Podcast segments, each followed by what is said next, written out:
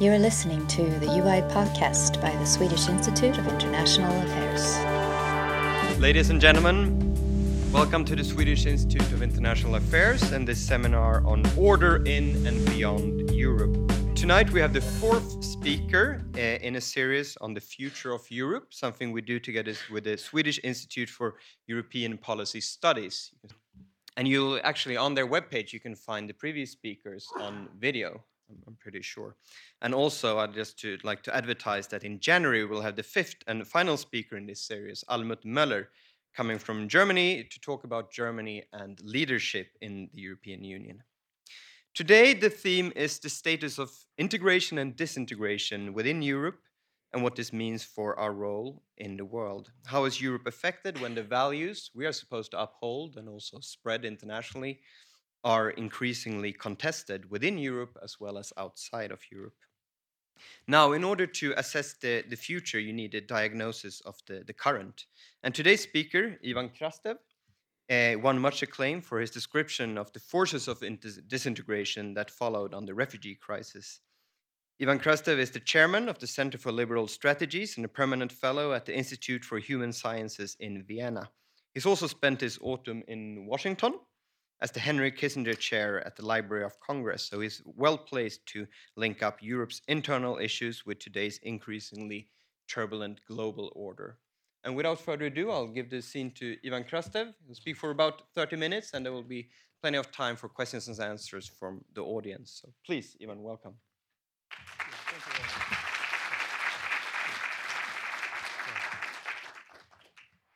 Thank you very much for the invitation and for the opportunity. So there was an old uh, Jewish joke uh, about a merchant who went somewhere to make a business uh, in the countryside who sent a telegram his wife and the telegram was very short one start worrying full stop details to follow uh, and I do believe to a certain extent, basically, it captures some of the problems that uh, uh, uh European Union is uh, facing today. What I'll do is basically present an argument, and my argument is going to go like this: European Union, as we know it today, is constituted of three different Europes and three different projects that go one after the other in time. First, Europe was a post-war project, and it was post-1945 project. Then it was a kind of a Europe of rights, which was post 1968 project. And then you have the unified post 1989 Europe. And I'm going to claim that all three have been in crisis at the same time. And in a certain way, the biggest problem is how to rethink and uh, uh, uh, how to reinvent uh, uh, European Union after this crisis. Let's start with post 1945 Europe and what kind of a crisis it uh, faces. And European Union was post-war in more than one sense. It was post-war, obviously, because it was created on the shared memories of the wars. And there is a lot of written about this, but also what we know by psychologists is that it is very difficult to sustain any type of a traumatic experience than more than three generations. Uh, survivors of the war are not here anymore basically this generation is not there. Secondly, our societies are becoming much more diversified and different. And for example, for somebody of the Syrian refugees that are now living in Europe, when they say war, they don't mean the World War II. It was not the bombing of Dresden that is going to be associated for them with the war. And certainly, you have a new generation, uh, and particularly because of the social media, they're very much in communicating all the time, but they're very much communicating within their own generation. Uh, there was a lot of studies showing that one of the reasons the old people remember is when the young people ask them questions. So if basically nobody is asking you questions, there is no reason for you to remember. And one of the reasons, for example, the war generation has these strong memories was that everybody going back to them and asking questions about this and that. So from this point of view, this kind of a shared memory as a post-war Europe is not here anymore. And we can see this very much in different type of opinion polls.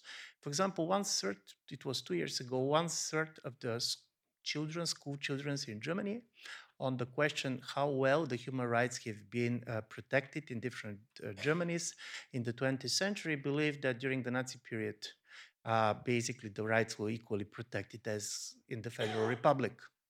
Because for them, Nazi Germany is simply an ancient history. They don't relate in the way the previous generation did. The second idea of post war uh, uh, uh, Europe was the Europe which was living in the shadow of the possible war. And this was the Cold War period in which you're post war, but you're all the time talking about the war. And this was the nuclear. And I do believe, particularly uh, with the uh, much younger generation of scholars, the very important impact of the nuclear threat as the way to try to make sense, the war that should not happen because this war is going to destroy everything. The war was very much there. What we have, particularly after the end of the Cold War, is that peace was taken for granted, and peace was taken for granted with two very strong assumptions for the foreign policy of the European Union. The first is that military power doesn't matter anymore, if not in the world, in Europe. And this was very strong. If you go on all the dissertation that have been defended for the last 10, 15 years, everything is about soft power, economic power. And part of the shock of the annexation of Crimea was exactly the message is, listen, probably military power doesn't matter because we don't have it. Uh, and this idea that not having a military power is the way the world goes, and this is particularly strong in a country like Germany, pacification of the European mind was one of the major successes of the European integration, but this very success made Europe vulnerable in a moment. And the third aspect of the post war reality of uh, the post 1945 project was that Europe was a post war also to the extent that it was America's Europe. It was created by the United States and it was secured by the United States.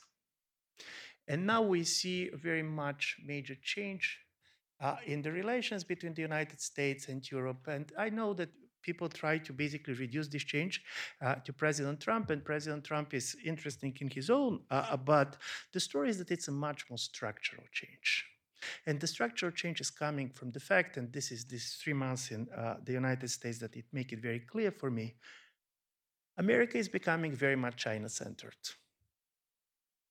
I do believe, in a certain extent, what is happening in this year very much resembles the change that American foreign policy had in 1947, when the Soviet Union, from a kind of a difficult ally during the World War II, ended up being perceived as the major enemy. Something like this is happening in the United States with respect to China, and this is a bipartisan. It is not Trump only. The Democrats are very much on the same line, and there's three assumptions that are shared by the two parties, which this moment are not sharing much in common. One is that basically getting China in the WTO was a mistake uh, because it didn't basically shape China and didn't help for the political opening of China, but it allowed it uh, to use uh, the global economic system in their favor. Secondly, the United States believe that uh, the competition with China and the rivalry with China is going to shape the international politics in the next decades. And certainly America believes that if they're not going to contain China now, in 10 years, they will be unable to do it. I'm saying this because when now US and Europe talk about alliance, in the heads of the Americans, this is alliance against China. While for the Europeans, this is very much the traditional alliance that we used to have because China is not such a kind of a strategic issue in the European debate for the moment in the way this is in the US. So from this point of view, I do believe that this traditional post-war part of the European project does not have the same meaning that it used to have even five years ago. The post-1968 Europe, as the Europe of rights, I do believe is also in crisis. And this is quite interesting because if you talk uh, to the legal scholars, they're always going to claim that the idea of the rights is as old as the world. Uh, but here I'm very much siding with somebody like Samuel Moyn, who basically claims that in order to understand the focus of the human rights, which started with the 1970s, this should be very strongly related uh, to the disillusionment with the socialist utopia in general after 68. When the socialist project, as a radical project, was not there anymore, it was very much focused on the of rights. And the 1970s, it was also the time of decolonization. Basically, this was the time of rethinking society and state also perceived as a repressive force. It was about the rights of the individuals, and it was about the minority rights. What I do believe we're seeing today, and this is true for all of the populist parties which you're going to see all over the region, uh, we're talking again the language of rights, but it's going to be the rights of the majorities ethnic, religious, political majorities. And this is an interesting discourse because the rights of the majorities is going to be materialized basically about two questions who belongs to your political community? The problem of the citizenship. And under what kind of conditions? And I do believe this is going to be a very important debate, and this debate is also have a totally different dynamics in Eastern Europe and Western Europe. Because 1968 existed both in the East and in the West, but it was a different 1968. While in the Western Europe it was very much about individual rights and rights of the minorities, in Eastern Europe it was about the national rights. It was the Poles against the Soviets. In March 1968, when the Polish students went on the street, uh, they have been basically singing patriotic songs. And this was about sovereignty, not the sovereignty of the individual, but the sovereignty of the nation. The same with Czechoslovakia uh, after the Soviet occupation. So, from this point of view, there was a talk of rights, both East and West, but we were talking different rights. And secondly, unlike in the West, where the nationalistic discourse was the one defeated in the World War II, and this is why, for the, particularly the younger generation, the internationalism came as a national option. After 1989, for many in Central and Eastern Europe, internationalism was the discredited one because it was the official language of the communist regimes. They were speaking about internationalism and solidarity and so on. So, from this point of view, you have this split on the terms of rights. And I do believe this has also quite important implications because quite often one and the same words or parties that are perceived as quite similar have a totally different meaning in Eastern Europe and Western Europe. Even the conservative parties, and to some extent, even some of the far right in Western Europe is post 1968. But particularly for the conservative on the mainstream, Jens Spahn is a great example of this. You have an openly gay person who is a, perceived as a legitimate leader of the conservative wing of the CDU. You cannot imagine an openly gay person being the leader of any of the conservative parties in Eastern Europe. East European conservatism is an all package conservatism. It's about sexual minorities, ethnic minorities, religious minorities. And I do believe this uh, difference is very important because normally, uh, basically, this uh, express uh, different uh, political sensitivities. So the biggest problem is and here is uh, the way I was trying to think about it. In many respects, what we're seeing today uh, particularly after the migration crisis. And I have been uh, making this argument, but I want to repeat it just uh, uh to know where I'm coming from. Uh, in terms of numbers, migration crisis is not impressive if you see the size of the European Union. It's different for countries like Germany, Austria, or Sweden that got a lot of people. But just to give you one number, there are twice more people that moved from Eastern Europe to Western Europe after the financial crisis than the people that came to Europe after the Syrian war. So it's not about numbers. But 3,000 people being killed in 9 11, also in terms of numbers, is not the biggest tragedy that the world knows. But it pushed Americans to see the world with different eyes. From this point of view, the refugee crisis for many Europeans was the analogous to 9 11. It is not the number of the people that came, but it was kind of the change in the perception of the surrounding world that it provoked. And basically, what Europeans discovered was the world which is better connected than ever, but at the same time, extremely uneven world, socially totally unequal, where people have a very different lives, but now everybody knows how the others live. And if there is a dictatorship, this is the dictatorship of comparisons. And if you're living in a badly governed and poor African country, and if you want to make a radical change in your life in one generation, better change the country than try to change the government. I do believe this was kind of the things that, in a certain way, people saw in the world, which came with the refugee crisis, and then suddenly Europeans understood that they are not prepared for this. And this is why you have this type of a number of uh, people producing this effect. I'm saying this because otherwise you're not going to understand something that is also paradoxical. if you're hearing a very strong anti foreigners discourse, particularly in Central and Eastern Europe, you're going to believe that not a single foreigner has come to these countries in the last five years. Statistics tell you something very different. Never ever in the history of Poland, more foreigners has entered the labor market of Poland than in the last five years. At the moment, almost 2 million foreigners work in Poland. 1.5 of them are Ukrainians, half a million different people, but also including non-Europeans. I mean, Filipinos, uh, Pakistanis, and others. So you have this strange story in which there is no correlations between the political discourse prevailing in the country and the reality on the ground. And on the other side, this is also true to the fact that, according to the opinion polls, there are more Hungarians who claim that they have seen an unidentified flying objects in their life than the Hungarians who said that they have personally met uh, a, a, refugee. Uh, so this is, uh, if, if we're not keeping these contradictions that basically give the picture, we're not going to understand. Why am I saying all this? Because I do believe that the shift that we're seeing very much shift to the idea of the rights of the majority, shift very much provoked by the demographic fears that certain majority groups starts to perceive themselves as the future minorities we're not going to understand that in many respects what we're seeing today in Europe resemble what happened in the 1968 and after, but this time uh, the major challenge of the institutions are not coming from the left but from the right. This is basically the 1968 of the right. And from this point of view, it's quite interesting because I do believe that one of the major successes of the liberal institutions uh, during the uh, West European Cold War period was the success, particularly of the center left, to integrate some of the legitimate concerns coming from the 1968 wave, but at the same time uh, to marginalize and basically uh, uh, try to, uh, to cut some of the radical and much more violent wing coming with 1968. People have forgotten how violent 90, early 1970s were in Western Europe.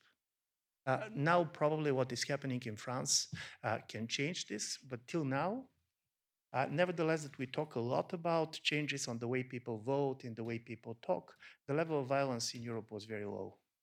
If you can compare basically with what happened with the Red Army faction in Germany, with Italy, and so on in the 1970s, the level of political violence was much higher. But then you have several things happening. You have first the center left manages to integrate some of the legitimate concerns, new parties being uh, uh, born. Uh, today, probably it's very difficult for some people to understand how radical somebody like Joschka Fischer was looking to the then establishment. People throwing stones on the uh, streets and so on. But the Green Party succeeded basically to become a system party to get representation and to do what it is doing. The biggest problem is could the center right do the same? With the far right today? And I do believe this is a great question, first, because it cannot have a universal answer. I do believe the right answer is it depends on the country, it depends on the party, it depends on the leader. But there are three things that makes it much more difficult for the center right to do the same. First, Cold War was giving a very strong external jacket, uh, which was creating a type, particularly of a foreign policy consensus, that was, uh, uh, uh, that was making easier for this transition to happen. Secondly, I do believe that also what is happening is that what we are seeing today is not simply a kind of a European phenomena, but this is much more global phenomena, and certain developments, particularly in the United States, are going to have very strong implications for this. And thirdly, and this is quite interesting, is that basically uh, for the center right is going to be probably much more difficult to keep this line exactly because the far right is not coming the classical violent agenda that some of the kind of revolutionary groups of the far left has in the 1960s. I'm going to give you one example. I was always very skeptical uh, to the hope of President Macron that he can, on European level, repeat the success of his French campaign for one very simple reason. On these European elections, there is not a single major party on the far right which is openly anti-European. Nobody wants to exit European Union anymore. They could be very anti European in content. They can be very much against the values. Nobody wants to exit. Unlike Marine Le Pen during the campaign, who said referendum on the euro, we should decide we should get staying in. Nobody wants to leave. Everybody wants to change the European Union, but you cannot have a clash between pro European and exiters. Paradoxically, Brexit uh, totally transformed uh, some of the far right. And secondly, for the first time, far right is a pan European movement. It is not simply a national phenomenon. Before, even when these parties existed, they were national phenomena. On the other side, interestingly enough, there are success stories on this de-radicalization. And one of the interesting stories is Austria, and it's not Austria today, but Austria in 2000. Uh, there is a lot of talk of uh, uh, how the European Union basically failed uh, to convince then Chancellor Schüssel to get the far right out of the coalition. But the interesting story is that based on the legitimacy that Schüssel got on the right of resisting the European Union, he managed to destroy the far right for a decade. Basically, the Haider party was destroyed by the, the Schüssel center right. So I'm saying this because I do believe the problem of the and how we are going to define the post 1968 Europe of rights in a moment in which the rise of the political parties which are putting the rights of the majority of the center of the political agenda is one that is not simply going to define the domestic politics in most of the countries, but very much going to define the European Union. And then I will go to the third Europe which is in question, and this is post 1989 Europe. And here the question is why post 1989 Europe, which was the first time in history that Europe was united, East and West being together, it was such a huge success five or 10 years ago, now is such a, uh, a problem. Why you have uh, these governments uh, in Hungary and Poland, but to be honest, it's not simply the governments in Hungary and Poland. There is many issues that you basically see East Europeans uh, being very unhappy. And from this point of view, Poland is an interesting example because European Union is always great when you try to explain something in economic terms. But what happened in Poland cannot be explained through the economics only. Uh, first, financial crisis did not happen in Poland. Poland is the best performing country economy in the European Union for the last 10 years. Even more, when you talk about social inequality, unlike most of Europe, social inequality was rising, this is not true for Poland. For the last decade, social inequality has declined. And thirdly, if you see many of the people who are voting uh, for the PiS Party, uh, these people declare that they are personally satisfied with their economic well being. 77% of the Poles declare that they are satisfied with their personal economic uh, uh well being. Uh, a very famous political theorist, Adam Przeworski, who is teaching in the US, but he's Polish by origin, when he was asked why Poland turned illiberal, he said, theoretically speaking, this should not have happened. And this is important. So basically, we should try to understand why something that theoretically should not have happened happened. And there are two arguments that I want uh, uh, to make and uh, uh trying to make sense of the crisis of the Europe as a post 1989 project. The first is one of the things that was totally underestimated in the last 30 years was not the problem of migration as people coming from outside Europe to Europe, but very much the depopulation of Central and Eastern Europe. I do believe in Sweden because of the closeness to the Baltic countries. You know it better than some of the others. But one of the major impact of European integration was a major loss of population in Central and Eastern Europe. The Baltic republics lost around one third of their population. Only for the last 10 years, Romania lost 3.5 million people, three fourths of them under 35. This type of a loss of population basically has three different consequences on economic, on political, and psychological level. On economic level, it means that not simply people are living, and some of these people are people that you want to stay. They're young, they're entrepreneurial, they want to do things. This is not always the better part of the population, but quite often the most energetic part of the population. But all the money being invested in their education are living with them. I'm always making this joke, but it's easier to find an honest politician in Eastern Europe today than to find a nurse. Uh, basically, certain sectors, for example, the, uh, the, the public health sector, is totally destroyed because a nurse in Bulgaria is going to be paid best 400 euros per month. Can you imagine how much money she's going to get just taking care of one family somewhere in the UK or even here in Sweden? So as a result of it, you have people living, people living with the money invested in their education and with their skills. Politically, it also means that not simply people are living, but voters are living. And if you see the pattern of voting, you're going to see that people living outside of the country are voting more for the liberal parties than people who are staying inside the countries. It's not by accident that most of the mass protests in Central and Eastern Europe takes place during the summer, when people basically living abroad are coming back for the summer holiday. So as a result of it, you also have the change of the electoral body. But certainly in psychological terms, and I can see this very much in Bulgaria because Bulgarian demography is particularly threatening because starting with 1989, Bulgaria used to be around 9 million people, 1989. Now it's around 7 million. According to the demographic projections, in the next 20 years, we're going to reach 5.7 million.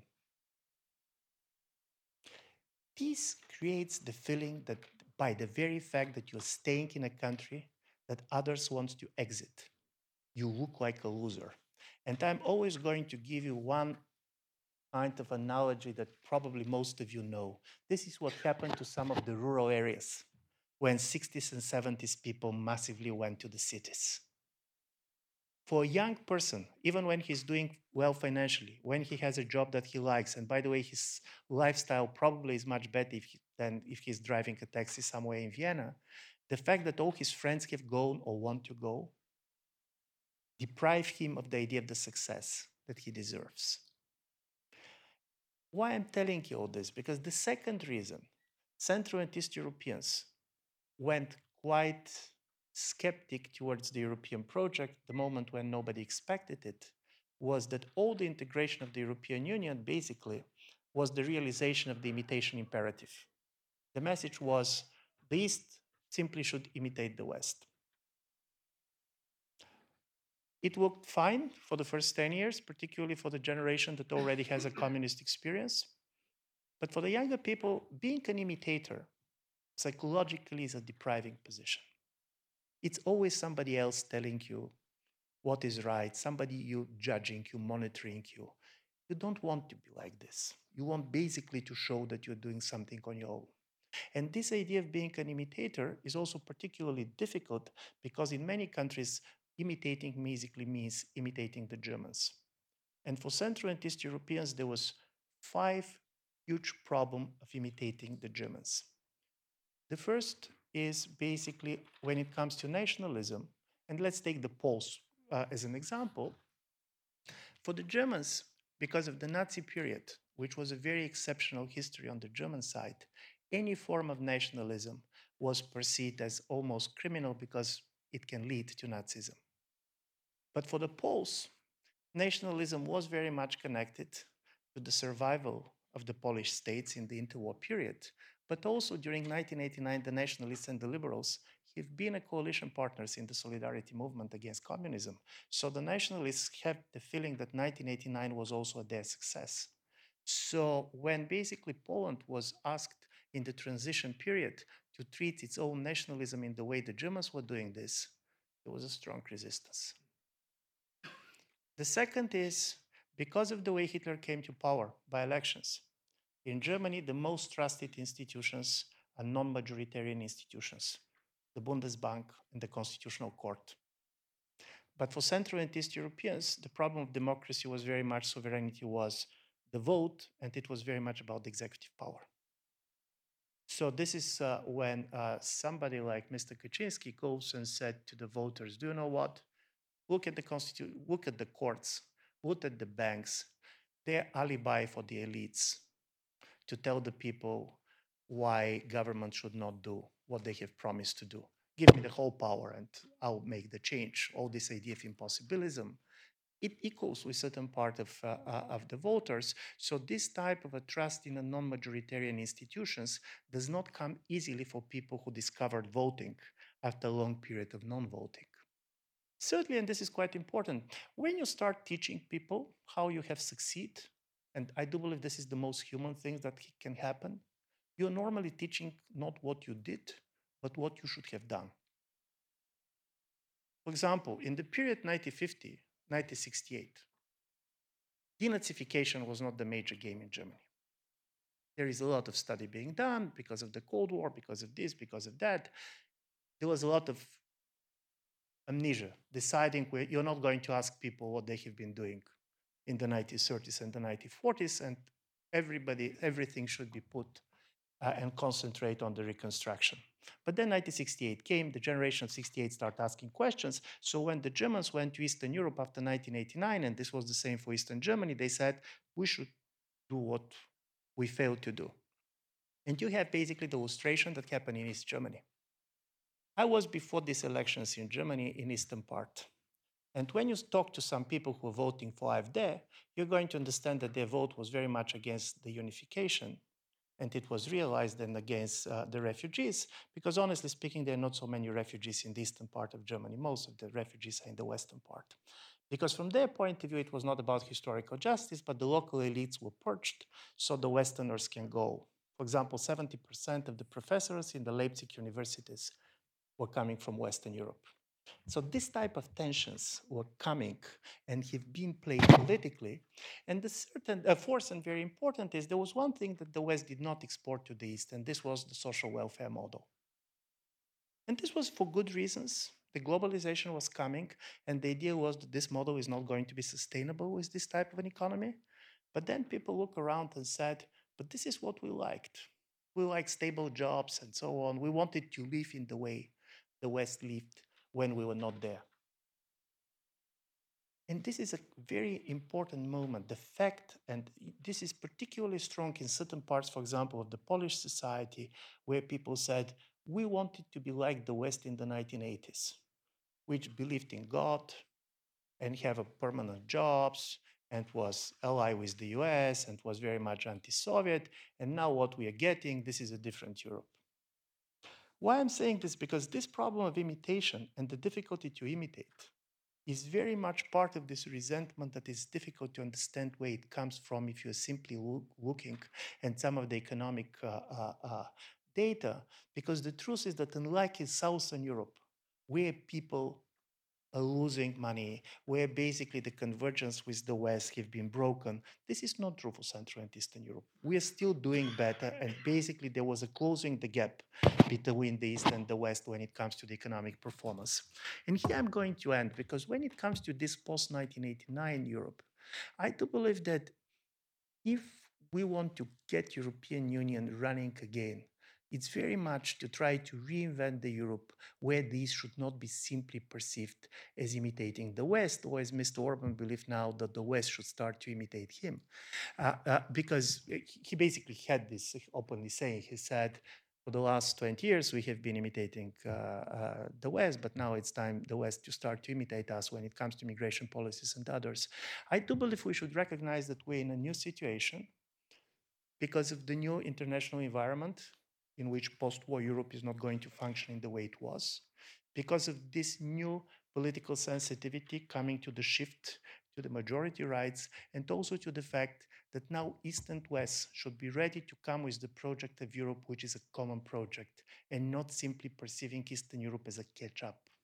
Because otherwise, the political dynamics of Europe, the energy that can come from this common project would be lost. So I'll stop here. Thank you very much.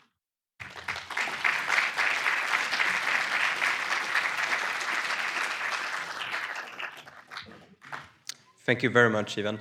Uh, I need to say we have ample time for questions and answers, so please uh, indicate if you have a question, and a microphone will be will be heading your way. Uh, but just to start off, Ivan, uh, there's lots of interesting things to pick up on here. But uh, one thing on East and West, I mean, in, especially in your work after Europe, which I can really recommend, also in a very good Swedish translation.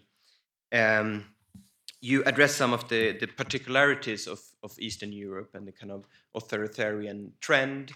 Um, but in, in other workings, you suggest other trends uh, as well, such as the, the kind of fall of uh, meritocracy uh, illiberal trends. And in your writings from Washington and now during the autumn, you describe the conspiracy laden discussion in, in, in, Washington right now. And that feels very familiar from a European perspective. So, what, would, what is really particular about Eastern Europe uh, and what is more general kind of social unrest right now?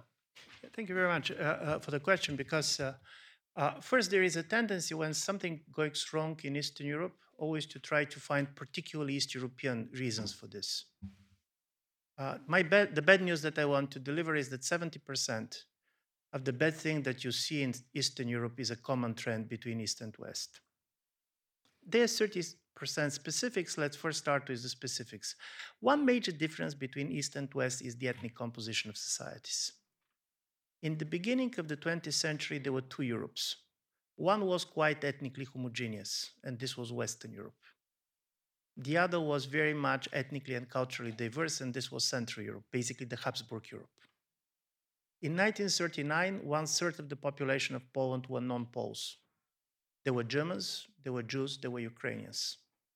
As a result of the World War II, and basically, the ethnic cleansing, which was not done by the East Europeans, it was done by the Soviets uh, uh, uh and the Germans during the war, uh, you have a totally different uh, ethnic composition. Now, Western Europe is much more culturally, ethnically, religiously diverse, and Central Europe is very much ethnically homogeneous. The percentage of the Poles in Poland is above 95%. Above 90% are the Hungarians in Hungary. Just to give you one distinction between Austria and Hungary, countries that have been next to each other, very much common history. At the moment, the percent of the Austrian citizens not born in Austria is 14%. This is higher than in the United States. 50% of all students in the Vienna schools do not have German as a first language. 4% of the citizens of Hungary are not Hungarians, most of them Hungarians being born in Serbia or in Romania. So from this point of view, ethnic homogeneity is a major difference in the way people perceived. So when people talk about migration, as I mentioned before, we are talking about two different things. First, in the West, it's very much about more foreigners coming than your country believes that can integrate. In the Eastern Europe, it's much more people living where you are not ready to replace with others.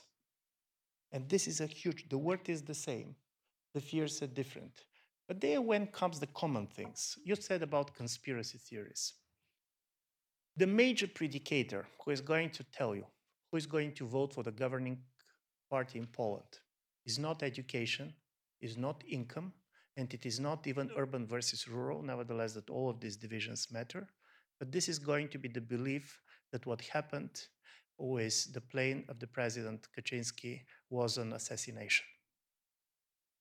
This is the major divide. People who believe it was assassination are going to vote for the governing party. People who believe that it was an accident in their big majority are going to vote for some of the opposition parties. Uh, for the moment, listen, at least on the basis of what we know, and there came several reports, it looked like a conspiracy theory. But even not go on a concrete Polish case, what is the major difference between ideology and conspiracy theory? Ideology has a normative dimension, any ideology. It's something about the future. So, from this point of view, you can continue to be communist or social democrat or liberal, even if you're going to criticize your party because you said there's certain type of an ideas in which I believe, I stay, I'm the real one. When it comes to conspiracy theory, you're either in or out. You either believe it or you don't believe it. So this is a totally different model of belonging to a political community. This is very strong. When I was in the US, for the first time, I felt at home, to be honest. Uh, Americans were very much surprised, but I saw something that we have been experiencing in the early 1990s in Bulgaria. When you go to Washington and you're invited for a dinner party, be sure that you're not going to meet anybody who do not share the views of the host on President Trump. If he likes Trump, all the other guests are going to like Trump. If he dislikes Trump, all the guests are going to dislike Trumps. Uh, people are simply not socializing, particularly on the dinner level, with people who do not share their political views. And here is some data from the American uh, opinion polls. the higher the education is of a person, the more tolerant he is when it comes to religion, ethnicity, and race, but least, less tolerant he is when it comes to people who do not share his political views. So, in a certain way, you have a level of political polarization which makes democracy very difficult to work. And I'm going to end on this. In 1948, when basically the French get the universal voting right, there was a famous picture of this period with a worker that have a ballot in one hand and rifle in the other hand. And the famous interpretation was ballot for the domestic enemy, bullet for the external enemy. The biggest problem is that in our democracy now, I had the feeling that people have much more passion to fight the domestic enemy than the external enemy if they know who he is. Uh, so from this point of view, this also have this kind of a balance, and this is very much also based on the changing story in a certain way, the disappearance of the war as a kind of a frame in which uh, uh, Western democracy functions. Thank you. Let's see, do we have any questions? Slide. Here we are. Yes, please.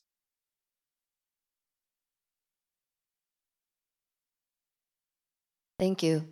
Um, I would like to ask you do you see any kind of factor, anything that can unify Europe again? An idea, Yeah. something that can unify Europe again? If I knew the answer, I do believe that there are going to be a lot of people who are ready uh, to listen to me. Uh, but uh, listen, I believe in something on the other side, which is very important. Look at all this criticism that goes to Europe, to the European Union. Nobody comes with any alternative. First, the idea to the return of the nation state is now not an alternative even for the far right. Uh, because people realize, and from this point of view, Brexit, probably Britain contributed again uh, to the fate of Europe, showing that if European Union start to disintegrate, we cannot be sure that some of the nation states in the way we know them are going to survive.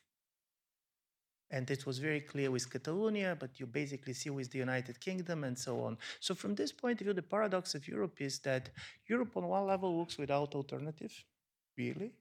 I don't, for example, Mr. Orban never entertains the idea his country leaving the European Union. There is no such, the idea of an exit option on him does not exist. Mr. Kaczynski, now particularly before the European elections, they said that everybody who is going to talk about Polexit, that Poland can leave, is a national traitor. So from this point of view, you have this strange story in which the existence of the European Union is perceived as the optimal state of affairs for every of the member states. The problem is that people start to ask for different things for this European Union. Uh, and for me, the basic, your question is, what is the type of experience? I'm going to tell you three positive things that are not on ideas, but which I found positive. One is as a result of all this crisis, we started to be interested in each other's. To be honest, if it was not for the migration crisis, nobody was interested in Eastern Europe. Because everybody believes that you know what Eastern Europe is going to be. It's going to be like the Western Europe, but in 20 years. So why to be interested in something you know the future of? Then suddenly people start to realize that probably we don't understand something. Or look, the Germans, they became major experts on the Greek economy. Or look, the Hungarians and the Poles, they're now the biggest experts on the asylum policies in Germany and Sweden. Uh, when I'm saying this, because shared interest in each other is the precondition for anything that wants to be community of faith. And for European Union to exist, you should be a community of faith. The second problem, of course, is people are saying, and I know this European army and so on and so on. It is also not as easy as it sounds, because in order for Europeans, all these people in all these countries to feel secure, they should share a common security threat. But if Russia is perceived as very threatening for places like Sweden or Poland and the Baltics, Italians and Spains probably even don't know what has happened in Ukraine because for them this is a far abroad and they're very much worried about other things. So, in order to have an effective common and security policy, you need Europe, which would feel about Russia in the way the Poles feel, that should feel about Libya in the way the Italians feel, and we should feel about Turkey in the way the Greeks feel. It is very easy to be put on paper. It's very difficult to have such a policy. So, from this point of view, the external enemy is going to be difficult. And it's interesting to what extent, basically, the American focus on China is going to be a factor. Could China play this role? I don't know. I can imagine this working in the United States. I'm not sure how easily it's going to work on Europe. But still, I do believe for the first time, you have Europeans not taking security for granted in different places for different reasons. And the third thing, which I found is kind of a, uh, uh, a new one and uh, kind of optimistic in its probably even perverse way, is that Europeans also started to realize that Europe is not as important as we believed. I'm even not going to talk about demography. 10 years ago, we believed that we were a laboratory of the world to come. Post national, post sovereignty, very much being focusing on uh, human security and stuff like this. And then you look around and you look that we are not, at least for the moment, the laboratory of the world that comes, we're exceptional. Democratic countries like India, they share more with sovereignty with China than with us. United States, on many things, they share more with China than with us. So the problem is our exceptionalism.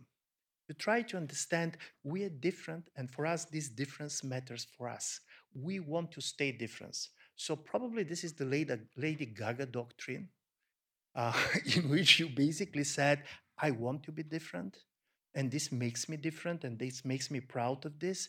This is something that could work. Is it going to work? I don't know. I believe in politics. This is the funny story. And when you believe in politics, you believe in three things. First, political leadership matters.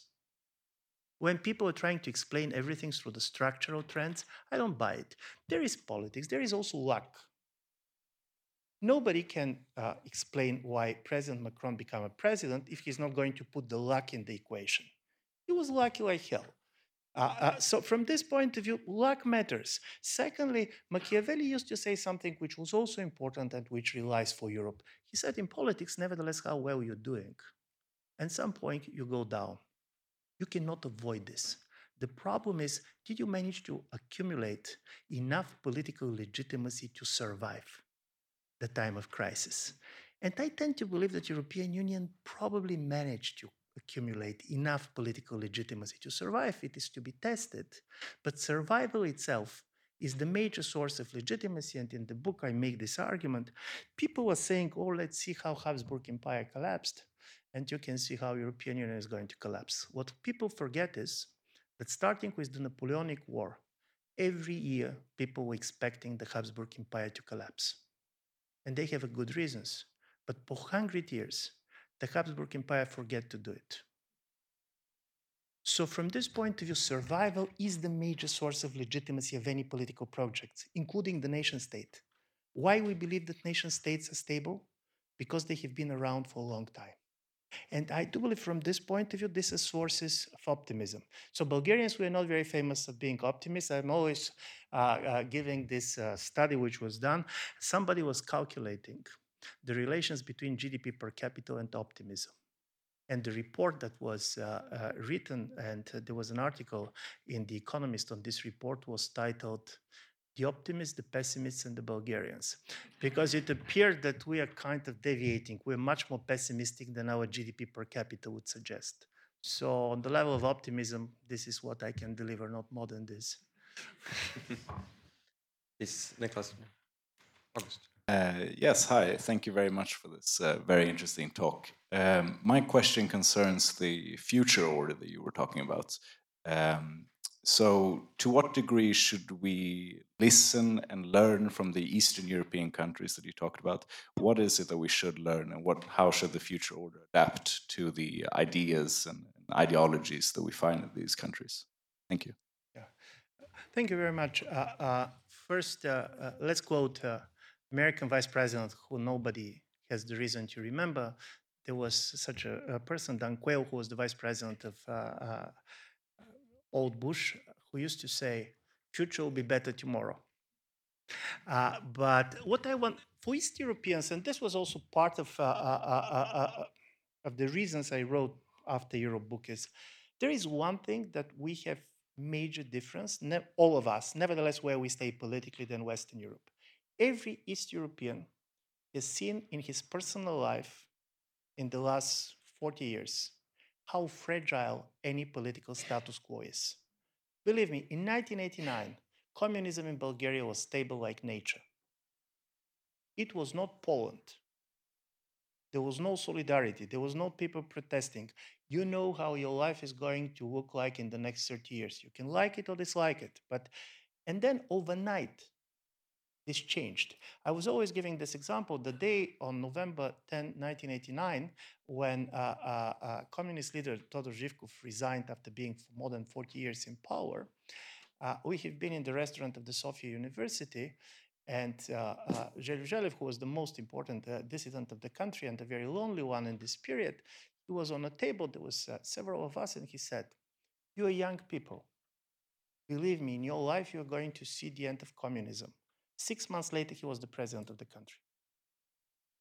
So, from this point of view, the fragility of the political world is for me the major message. People can change very quickly. Many things that looks totally unthinkable, after six months is going to look like inevitable. Just give you one more example. At the end of December 1990, uh, the Pentagon asked their six leading experts on Soviet Union to make a prediction of the Soviet development. And the major conclusion of the people who made their life on the Soviet Union was okay, Soviet Union, by the way, this was interesting. They said they're not going, of course, to become Sweden, but they're also not going to collapse because they said we know many things in history, but states very rarely commit collective suicides. It was one hour, uh, one year before it collapsed. So from this point of view, if there is something to learn from Eastern Europe is do not take European Union for granted. The moment when you're taking for granted, people are going to regret it. And the second thing, which I do believe also is important from Central and East European experience, and which is very much reliable, uh, relates to what Europe is experiencing now, don't overestimate the role of the economy in the moment of crisis. Economic crisis can destroy the European Union, but at present, economic growth cannot on its own re-legitimize the European Union. I do believe that even if European economy are going to grow in two or three percent, this is not going to be enough. There should be a political part of it. So, from this point of view, total reliance on economic performance on its own is also, from East European point of view, is not going to be is not going to be enough. And from this point of view, Polish example of the last ten years is a great uh, is a great argument to be made. Thank you. Well, one question. I think we take two questions, and then you'll have Yeah. about five minutes to sum up. Uh, could you elaborate a little bit on this, um, the, the Russia impact? Uh, the, uh, you mentioned the sort of unifying aspect of Russia as a threat, uh, but of course there is a large difference between the attitudes in Poland, where obviously this is a relevant thing, and for example in Hungary or various other Eastern European countries or Central European countries. Could you Yeah. uh, discuss a little bit their various attitudes? Yeah. We'll just take the Yeah. question as well. Yeah. Uh, I found your, your comments on, on the loss of population in, in Bulgaria and other Eastern countries very intriguing. So, wha- what's your view on this? Um, 100 and 150 years ago, Sweden lost a quarter of its population, actually. And that triggered some beneficial reforms in this country, I think. Do you envision something similar that will happen in Eastern Europe, or, or will it go the other way? Um, Uh, Thank you very much uh, uh, on both questions. Russia is not a unifying factor for the European Union at the moment. In a certain way, it's much more dividing. But this, and the reason is exactly what you say. Uh, people tend to believe uh, that Russia is uh, Central Europeans are very sensitive on Russia. They are much more ready to compromise. This is true for some Central European countries, totally not true for others. And even I'm not talking of Bulgaria, which traditionally and historically is much more pro-Russian. If you see Hungary, but even if you see the Czech Republic, uh, you're going to see that this is not the case. What is interesting, and this is the fact that nevertheless, that Russia was perceived as very much penetrating European societies and others, Russians never managed to achieve any of the member states to veto any of the major decisions taken by the European Union on Russia. China did it. Hungary and Greece vetoed common position. So from this point of view, the story is that Russia on one level probably is more important uh, when it comes to the European Union than people normally believe, because also of the fact that people are less threatened than the Soviet Union was. Nobody believes this is the story with Russia, and I have been. Uh, my, my joke always was that probably I have seen more senior Russian officials in the last year than the Trump administration, the Trump campaign. Uh, but the basic story is people don't fear anymore that Russia is going to conquer the West. So this is not the Soviet Union of 60s. The fear is that we are starting to look like Russia. That many things that basically we believe were typical for Russia, we start to discover in our own societies. Uh, and this is kind of a threatening. And this is basically you say what is happening, why it is happening, and so on. Uh, but uh, and I do believe this is becoming a huge problem, particularly when you see some of the political parties uh, doing this or that and far right. What is changing these days, and this is quite interesting, and this is also strange part of the Trump phenomena, because of the Trump presidency in the United States, we see a shift of the loyalty of many of the far right parties in Europe from Russia to the United States. And from this point of view, the Bannon factor here is an interesting to be perceived.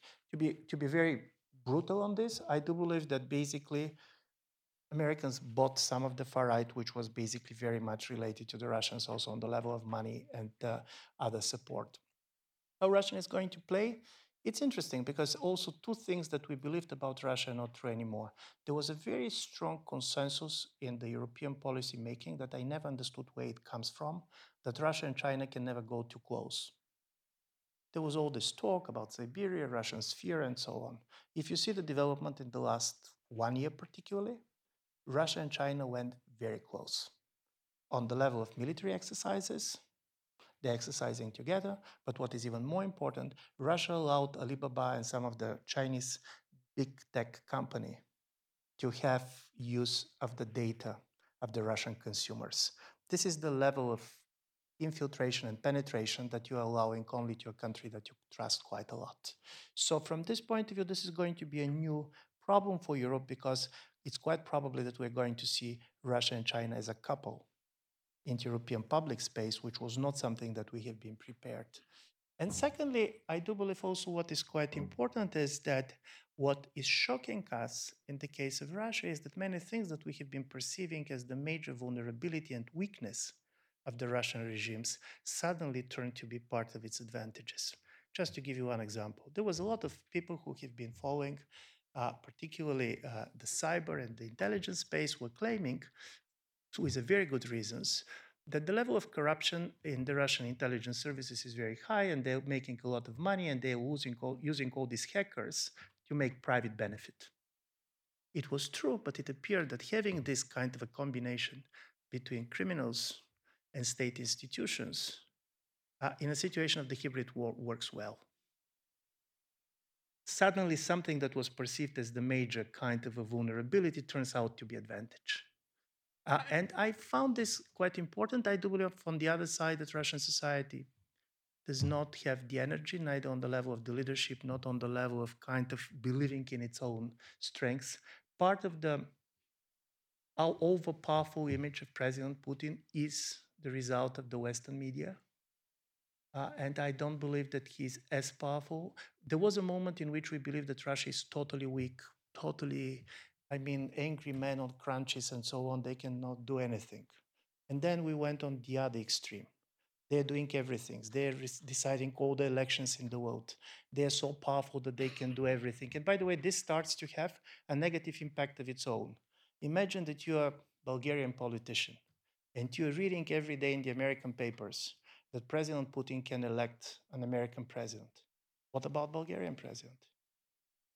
Uh, so from certain point of view, this idea of an overpowerful Russia, which substituted the idea of a totally kind of a weak and impotent Russia, is also part of our political imagination.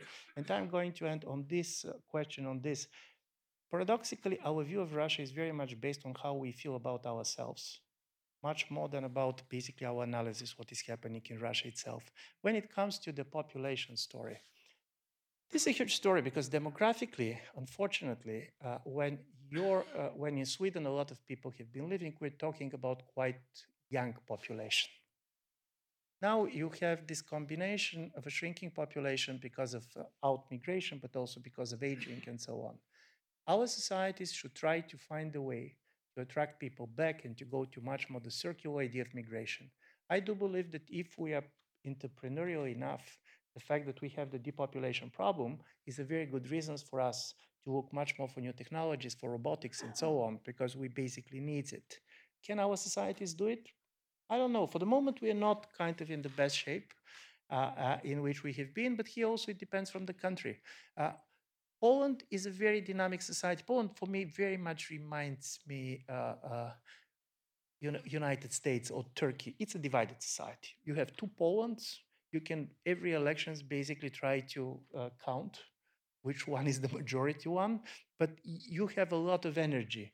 Some of the other East European societies are much more hurt by this kind of a shrinking of the population and political energy. Corruption is a real issue because the problem with corruption also is that you lost trust in the elites. And unfortunately, you also lost trust, particularly in some of the, put it English language speaking or foreign language speaking elites because people start to have the fear that some of these people in the time of crisis are simply going to leave. Uh, and I do believe part of the appeal of the populist parties is we probably are not better than others, but we have nowhere to go. We are going to stay with you. And in politics, I do believe you're never going to trust somebody who have an exit option when you don't have one. So thank you very much for your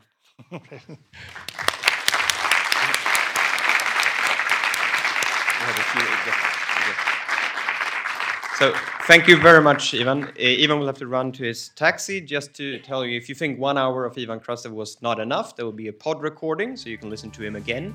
Uh, also, there will be a text coming to an anthology that we will publish together with CFC uh, in the spring. So look out for that. But thank you very much for coming. Thank you for a very rich talk. Find us on www.ui.se. We are also on Facebook and on Twitter with UI Sweden. And we're also on YouTube, where you can watch our seminars and interviews.